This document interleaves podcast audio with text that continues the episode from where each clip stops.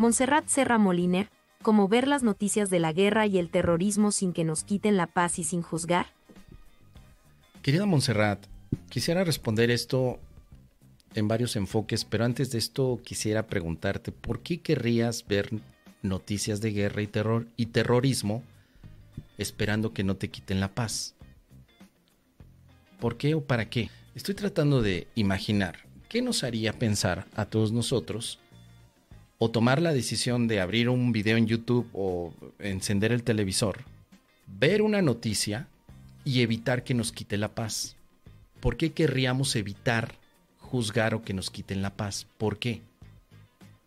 Tal vez una de las cosas más fáciles es apagar las noticias, que es lo que hace mucha gente. Como quiero mantenerme en paz, no veo noticias. Pero si veo noticias y me quita la paz, entonces podría ser que tal vez, tal vez, las noticias te quitan la paz o tú te quitas la paz, no las noticias. Hay solamente dos opciones. Lo externo te quita la paz o lo interno te la quita. La visión del curso es que lo interno te lo quita, o sea, tus, tus, pensamientos internos te quitan la paz, no las noticias. Tú podrías ver noticias de guerra o noticias de amor. Puedes ver noticias de alegría o noticias de tristeza. Pero parece que aquí hay una causalidad que podrías juzgar o, mejor dicho reflexionar nuevamente. ¿Cómo estás segura que las noticias de guerra te quitan la paz? ¿Eso es verdad? Porque luego me dirás, bueno, no solamente las noticias de guerra me quitan la paz, también mi vecino Archibaldo. Que todos los días que salgo hay basura fuera de mi casa. Y es de él. O tiene su carro enfrente de mi cochera y no puedo entrar yo. Entonces, ¿quién me quita la paz? El mendigo de Archibaldo. Entonces ya es la guerra, ya es Archibaldo. ¿Qué más te quita la paz? Ah, pues mira, me quita también la paz la comida. La comida, porque soy bien tra tragaldabas y quiero comer todo lo que pueda, pero sé que no debo hacerlo. Entonces la comida me quita la paz. ¿Qué más te quita, quita la paz? Entonces llega un momento, querida Montserrat, que tienes una lista que no termina de cosas del mundo que te quitan la paz. El enfoque del curso es, tú te la quitas. Tú, no las noticias.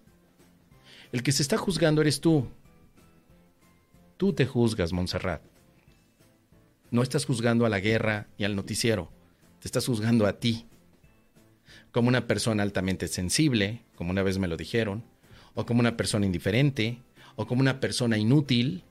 Perdón que lo diga, pero es que uno puede ver las noticias, juzgarse inútil para poder resolver las cuestiones. Entonces, ¿qué me quitó la paz? ¿Juzgarme inútil para resolver los problemas o los problemas que tengo frente a mí? Mi propio juicio. Sin juzgar sería sin juzgarte, querida Montserrat. Tú no eres inútil y no te quites la paz. Puedes ver las noticias, pero no asumas que la paz la pierdes por las noticias, sino que la pierdes porque te juzgas a ti, te perdonas y te liberas. Y si quieres ver las noticias las ves y si no tampoco pasa nada. No las ves. Porque si somos sinceros, ya en un aspecto más social, ¿qué podemos hacer con la guerra que está pasando en este momento? ¿Qué podemos hacer? ¿Una actividad de oraciones, de perdón y de envío de luz? Si quieres hacer eso, lo haces. Pero si te juzgas que eso es tan peor que otra cosa, tú misma te quitas la paz. Así que en conclusión, querida Montserrat, la que, lo que no debes de juzgar es a ti misma, aquello que no necesitas juzgar. Pero juzgar como condenación. Soy inútil, soy culpable, soy, no lo sé, cualquier aspecto fuera del amor. Te estás juzgando, deja de juzgarte y podrás ver lo que quieras desde un enfoque sin juicio. Pero no busques dejar de juzgar las cosas, porque eso te puede llevar más tiempo. Ahora, para finalizar, si estás practicando el curso de milagros, cuando sientas que perdiste la paz, abre tu ejercicio del día y a practicar de bolón ping-pong que la paz se hará presente en tu mente. ¿Qué te parece?